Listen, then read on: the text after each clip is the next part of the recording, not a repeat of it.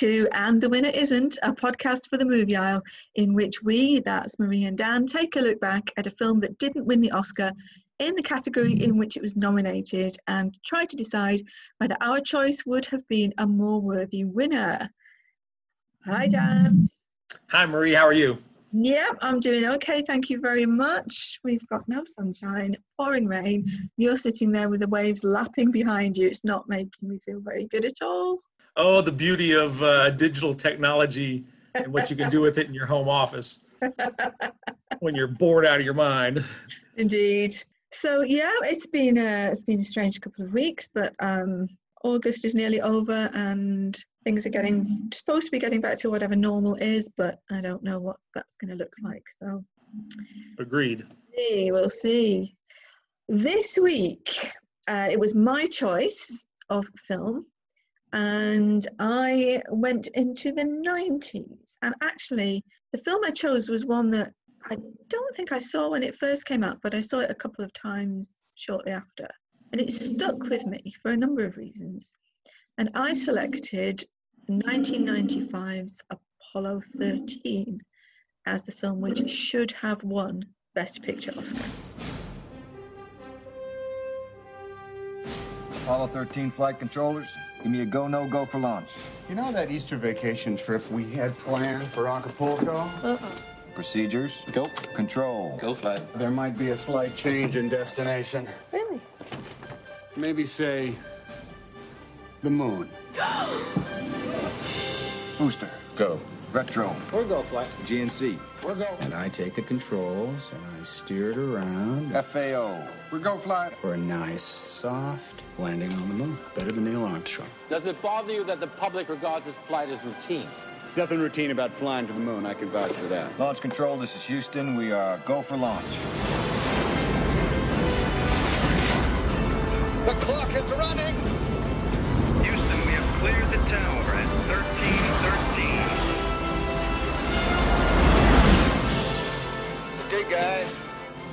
Going to the moon. This is the crew of the Apollo 13, wishing everyone back on Earth uh, a pleasant evening.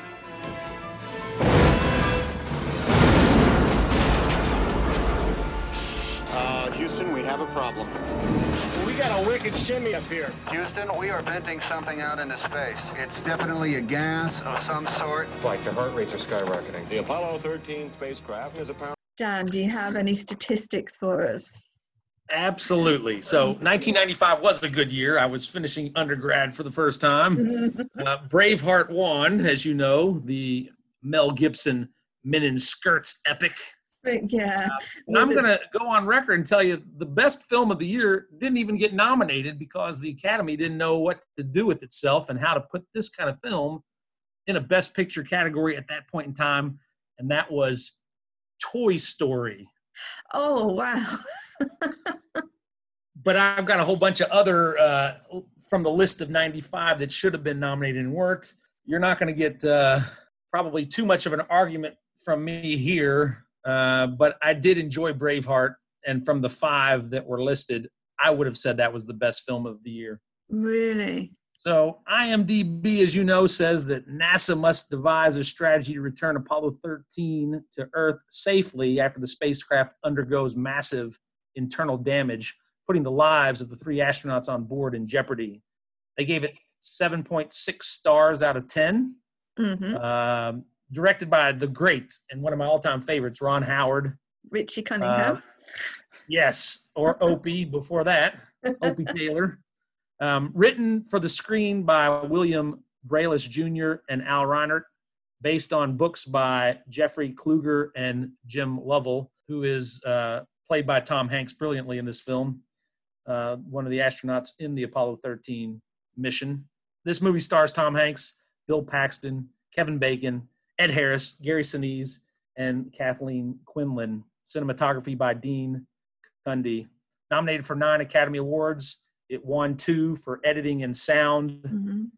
And uh, it should have won three. Kathleen Quinlan was brilliant, magnificent. I could watch her uh, read names and numbers from the phone book all day long. Yeah. Should have won, didn't. Uh, more about that later. Yeah. And for now, um, I think that's all I'll say about that. Take it away. Why do you think this was the best picture of 1995 and not? Well, just I think we'll just mention the other films which were nominated in that category, just so that we're clear. Um, Sense and Sensibility was nominated. That's the Emma Thompson version of that, which I mean is a great, it's a lovely film. It's you know I I, I adore Jane Austen. It, it's but it and it's good. There's nothing nothing wrong with it at all. But it was just as easily a BBC Sunday evening production. Yeah, I agree 100%. yeah. Um, another nomination was Il Postino, and I, th- I always think it's interesting when foreign language films are nominated for the best picture category. I used to use Il Postino as a for teaching when I used to teach Italian, and it is a lovely film. It is it is really really lovely, but lovely is the word. It doesn't it doesn't grab. It doesn't. It's not the kind of thing you think, oh yeah, I really want to see that again. You know, Um, and I agree with you. Miramax Pictures, the studio behind that film, spent an awful lot of money uh, campaigning for that one and, Right. and pulled it off. And I Yeah. think that that speaks to it. It is a lovely film. Probably better should have been served in the best foreign language film category because, as I said earlier, I, I think there are several films that were left off the list that were worthy of a nomination and could have won had it been a different year. Indeed, and the fact that it got the nomination even is is, is great. I think that was its award really for this year. Um, and the other one that we haven't mentioned is Babe, I love bacon, Marie. and I'm vegetarian, so you know, oh, that that'll do now. That'll do, Dan. That'll do. Uh, I Um, forgot to mention though, this film was rated PG. It runs at a long, long, long two hours and twenty minutes. They didn't even know what to do with it on IMDb. IMDb. They put it in the adventure, drama, and history categories all in one. Try to find that on an aisle. I'm sure that the list is limited. Yeah. And it was released uh, on June 30th, 1995. Okay. Yeah, so I I picked it because Braveheart won, and I think Braveheart is such a mangled mess of history and accents that it- should not have gone apart. And that's not even to mention Mel Gibson, but you know, um, I think um, Apollo 13 was a more worthy winner for that. I think it. I mean, I love I love me a space story anyway, and a true, st- you know, true stories like this are even better.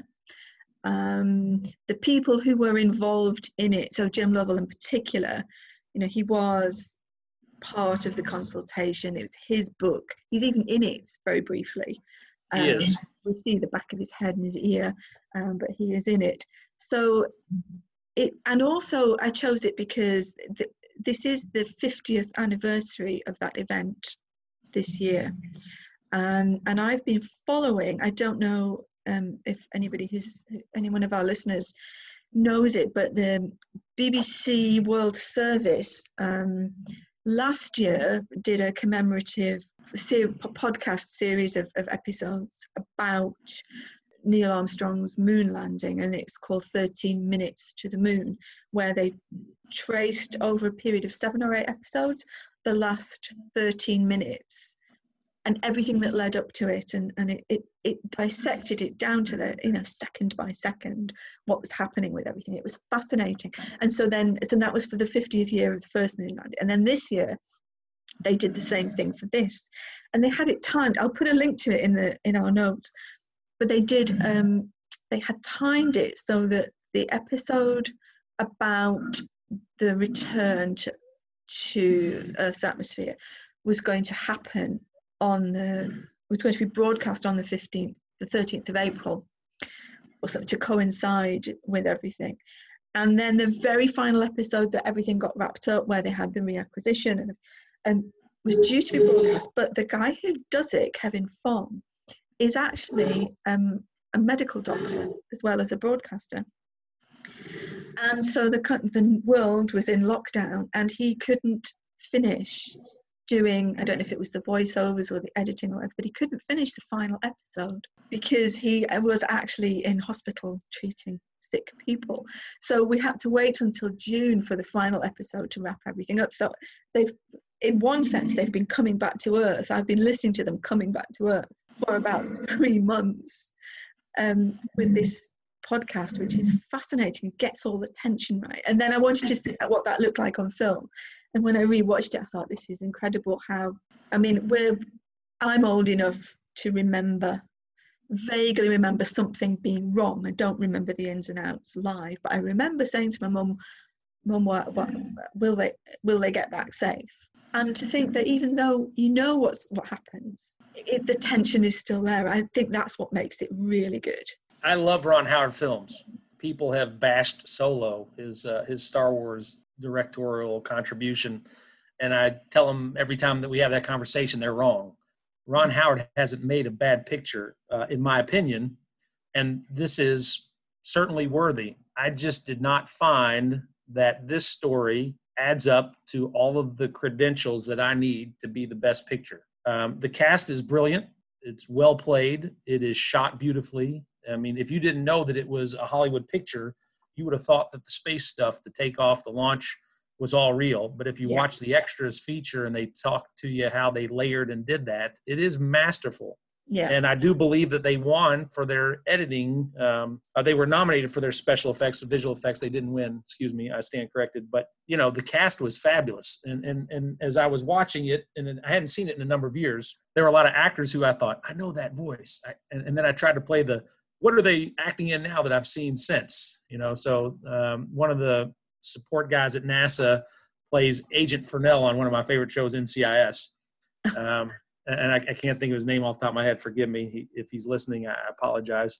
Uh, but then, as always, Ron Howard slips his brother in, Clint Howard, who's a reputable character actor around Hollywood, and he even went so far as to put his mother in. He did this picture, um, and she plays uh, Tom Hanks's character, uh, Jim Lovell's mother, and I thought she was brilliant as well. So you know, I mean, I, I can't knock the fact that this is a wonderful film. It just was a little bit too long for me, and I don't think I don't think that it beats Braveheart when it comes to this list. Now, again, I said to you before, the best picture of 1995 was Toy Story, but just so that I can add a little bit more fuel to this conversation, listen to the list of other films released in 95. I'll let you decide or, or choose, and we can banter this which one should have gotten Best Picture nods. Not all of them, but just for the sake of it.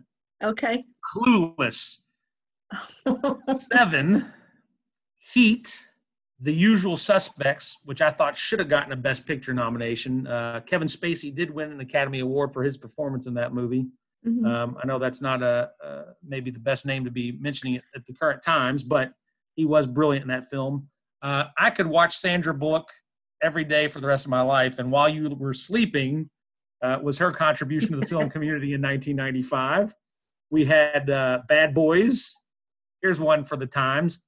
Outbreak. about uh, something that was oh. released into society, and uh, we know how that goes. Oh my uh, God. Casino. Um, don't tell my sons this, but Showgirls was released in 1995. 12 Monkeys, which had uh, a once in a lifetime performance by Brad Pitt, which he was nominated but didn't win. Uh, Tommy Boy, Batman Forever. Here's one for uh, my British friends Goldeneye one of Pierce oh. Brosnan's last uh, James Bond mm. efforts. Leaving Las Vegas. Here's one for uh, several of my friends at work. Friday. a great comedy. If you haven't seen it, definitely go check that one out. They made several sequels, but the first one was definitely the best. Mr. Holland's Opus, which is uh, I know you, you don't like how Hollywood portrays teachers because most of the time they get it wrong, but this was a feel good one and uh, starred Richard Dreyfuss. And then uh, who could forget Nixon? Oh, yeah. Yeah, another brilliant film from 95 that uh, didn't make the cut. I don't even think the Academy got it right when they put the five together they did. But from the list that they did, I, I'm going to have to disagree with you and say that they got it right. That's a good year, isn't it? It is. If I rewatched Heat um, just last week, actually, I'm doing um, a rewatch of all Pacino films from the start and I've got as far as I'm just looking over there now. So Heat was the last one I watched. So that's where I've got up to. City Hall is next. But I really liked Heat, although I think I think I like that for for De Niro more than Pacino in that. I think De Niro is absolutely top notch in that. He's so cold. And the the female characters are not good. Um, They're not, but one is portrayed brilliantly by uh, Kentucky's own Ashley Judd. So shout out to one of my homegirls. She's probably the best of the. uh, The thing is, they're not given. The characters are so slight. I agree with you completely. I agree they with you. don't have anything to. to like Amy Brenneman's character would not would not have. have got, I couldn't agree with you more. But having said that, uh, yeah, Ashley Judd's good. Even Val Kilmer is good in this.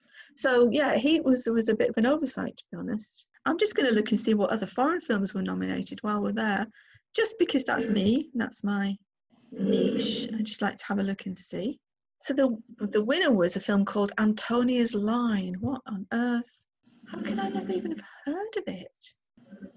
All Things Fair from Sweden, Dust of Life from Algeria in French, O Quatrilho, apologies, I don't speak Portuguese, which is a Brazilian film. And The Star Maker was in Italian. So the Italian nomination for Best Picture was not, Italy was allowed to submit, oh no, Italy would have submitted The Star Maker, but didn't submit Il Postino. Correct. Interesting. I'm still sticking with Apollo 13. I think a film that can make, I mean, I know what happens at the end, and it had, it still had me in tears by the very final few moments. And I just think, how can that? and I've seen the film so many times before, and I know what happens in real life, and I still end up holding my breath for those final four minutes before the reacquisition and then bursting into tears like Gene Kranz does. Just watching that, I think it's fascinating. I also like, I think it's really sexy watching people being good at their jobs. And I think this is a mm-hmm. film from beginning to end, which is about men, and I mean men this time because there are no women. I was looking, there wasn't even one in the background. But people, they were all, whatever job they were doing, they were all really good at it and they just got on and did it. And I just think, I love watching people being really good at their jobs. I couldn't agree with you more on that either. Are you superstitious? I don't think so.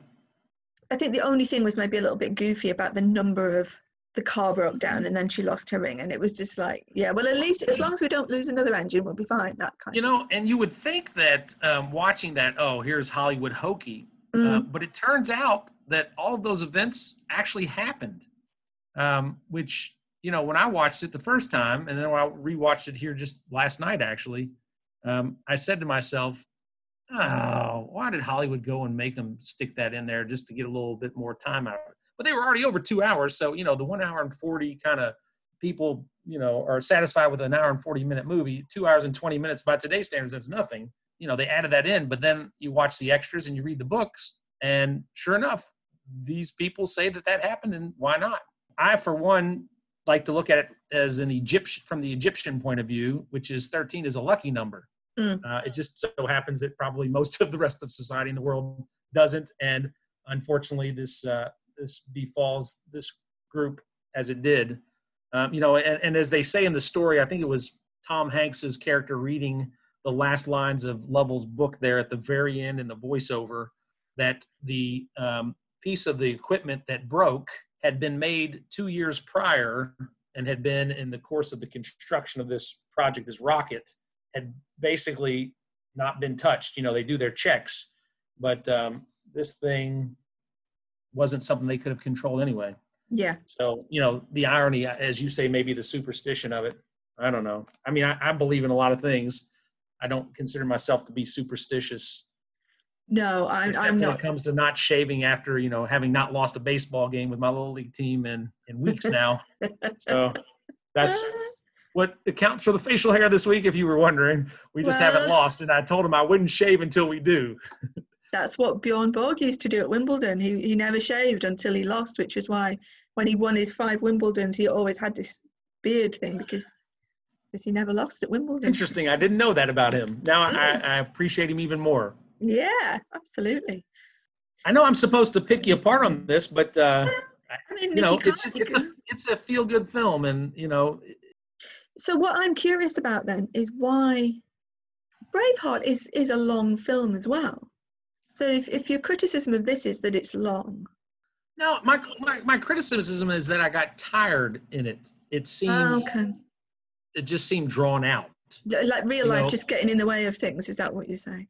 Well, and in the confined space that it was, I mean, you know, obviously we're talking about William Wallace's 18 months of, uh, you know, being on the map and fighting all the major groups that he fought.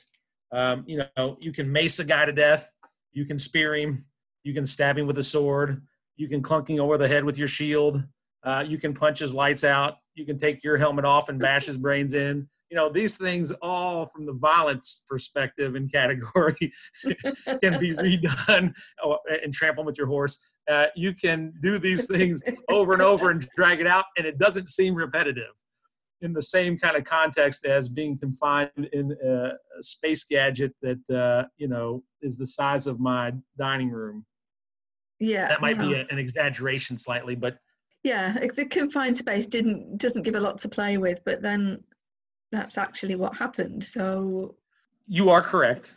which is why I think it's brilliant. And I, I was watching it thinking, how did they film that zero gravity? Because when they're doing all the zero gravity stuff, of course, I was at least put in mind of um, gravity. That that was Right. out. It was called Gravity, wasn't it? I've, I've, Yes, yes. Where they had the George big, Clooney, yeah, they had the big another gimbals Kentucky and- guy. yeah, yeah, of course. Um, but they had the big gimbals to give all this weightlessness and they were strapped up and everything. And I'm thinking, how did they do that with this in 1995?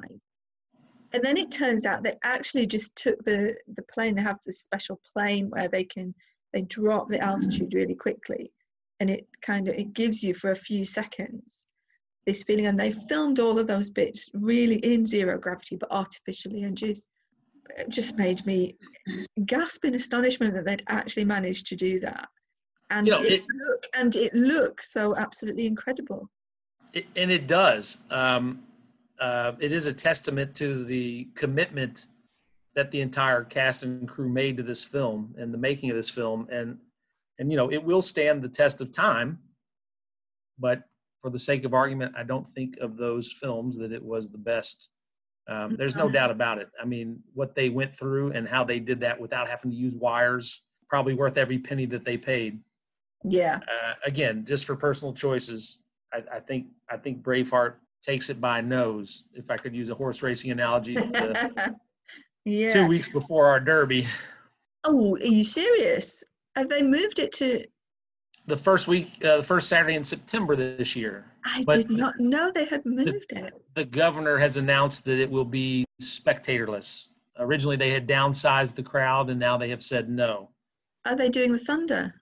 uh, no thunder. No, in fact, they're going to do the Oaks and the Derby without spectators, other than you know the horse people that are the owners, the trainers. Yeah, so you'll have to watch it on TV like the rest of us. Are you telling me then that you, if you were in a situation where you had men by your side and it was a matter of life and death, you would rather it was Mel Gibson than Tom Hanks in who? Oh, no way, no shape, no, no how. No, I'm not saying that whatsoever. But that's not a cate- critique or a, a requirement for picking a best picture, is it? I want to share. with- I want to share with you while I've got you laughing uh, something that that that the hostess um, that year for the Academy Awards uh, was Whoopi Goldberg. She had come back after uh, I think some criticism in her first go, and and the critics really responded well. This is something that she said during the show, and I just want to share it with you. It's a little bit off topic, but since we've gone off topic already, I quote: Sharon Stone gets nominated for playing a hooker for the movie Casino. Elizabeth Shue gets nominated for playing a hooker, leaving Las Vegas. Mira Sorvino gets nominated for playing a hooker in Mighty Aphrodite, which she won. How many times did Charlie Sheen vote? End quote. Yeah, Get away with that. You can get away with a lot at these award ceremonies. it's funny. And poor old Uncle Uncle Tom didn't even get a nomination. Which Uncle Tom are you referring? Tom Hanks, Uncle Tom Hanks, everybody's Uncle Tom. Hard to believe. Yes, no, I, I, I was shocked.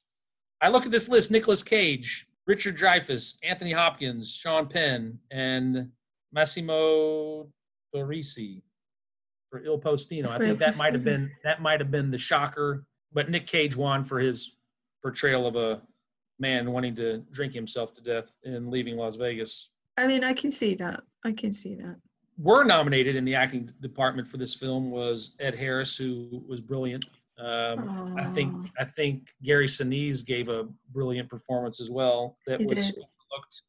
And then we've already mentioned Kathleen Quinlan. In an interesting year, uh, I remember this one well when Mira Sorvino won, and people were criticizing that she was the lead role. Why did she get a supporting actress nod? And all of the women that were nominated that year in that category gave, I thought, brilliant performances. So Mm, Yeah. anyway, I would have given it to Quinlan, but that's my bias for your pick.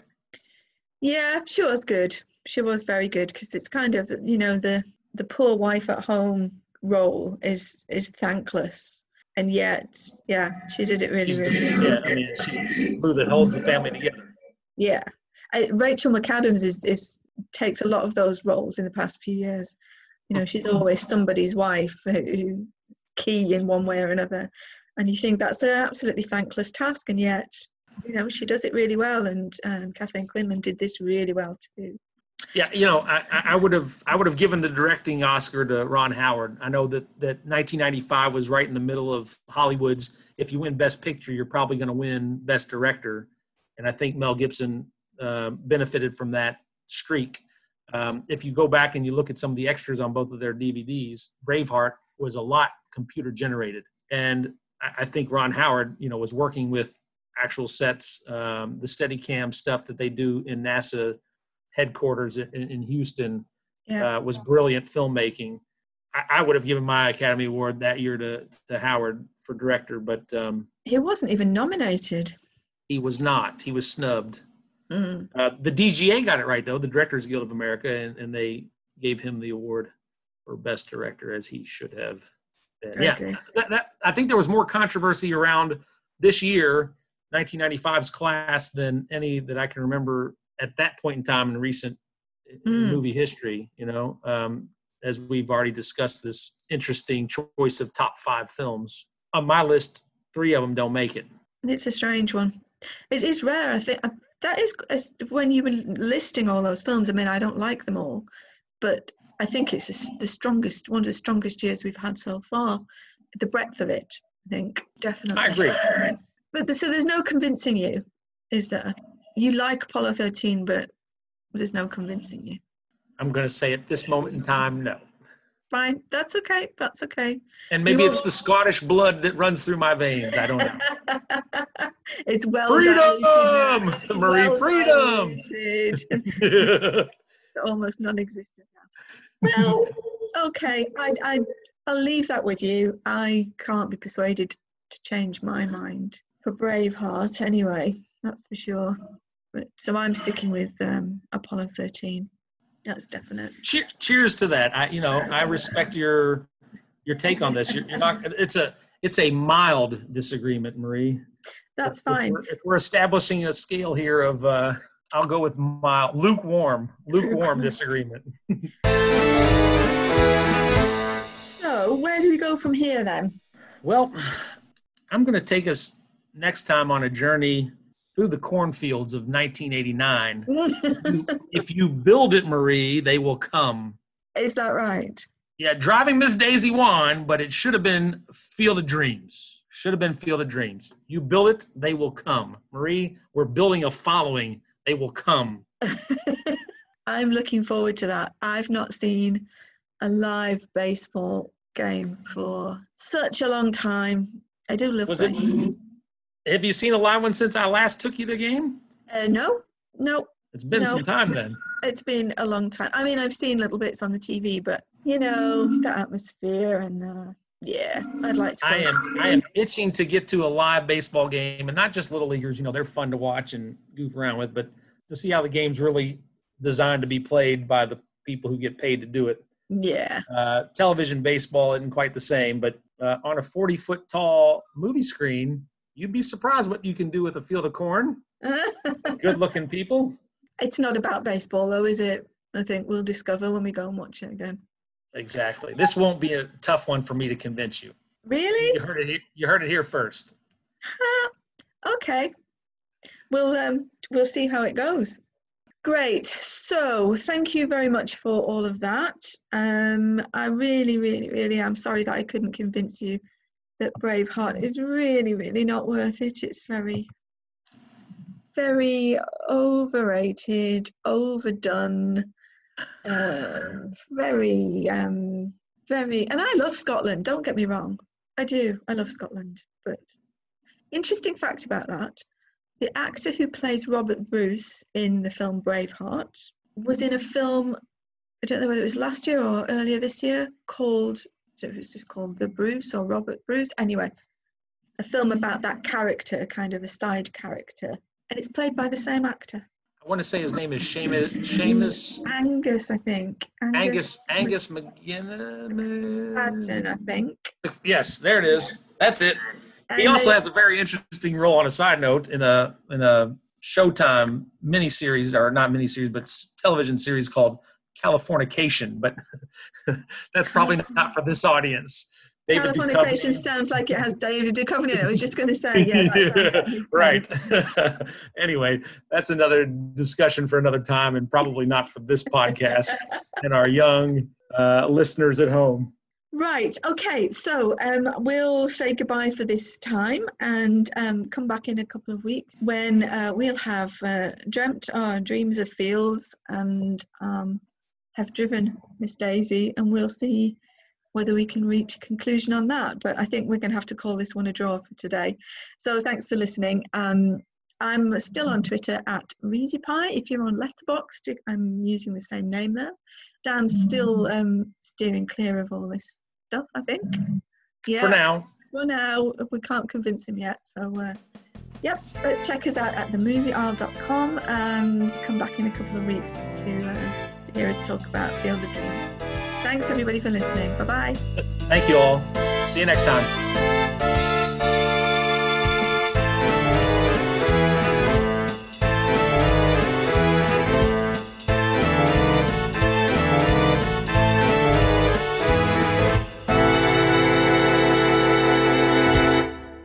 Original music composed and performed by Martha O'Sullivan.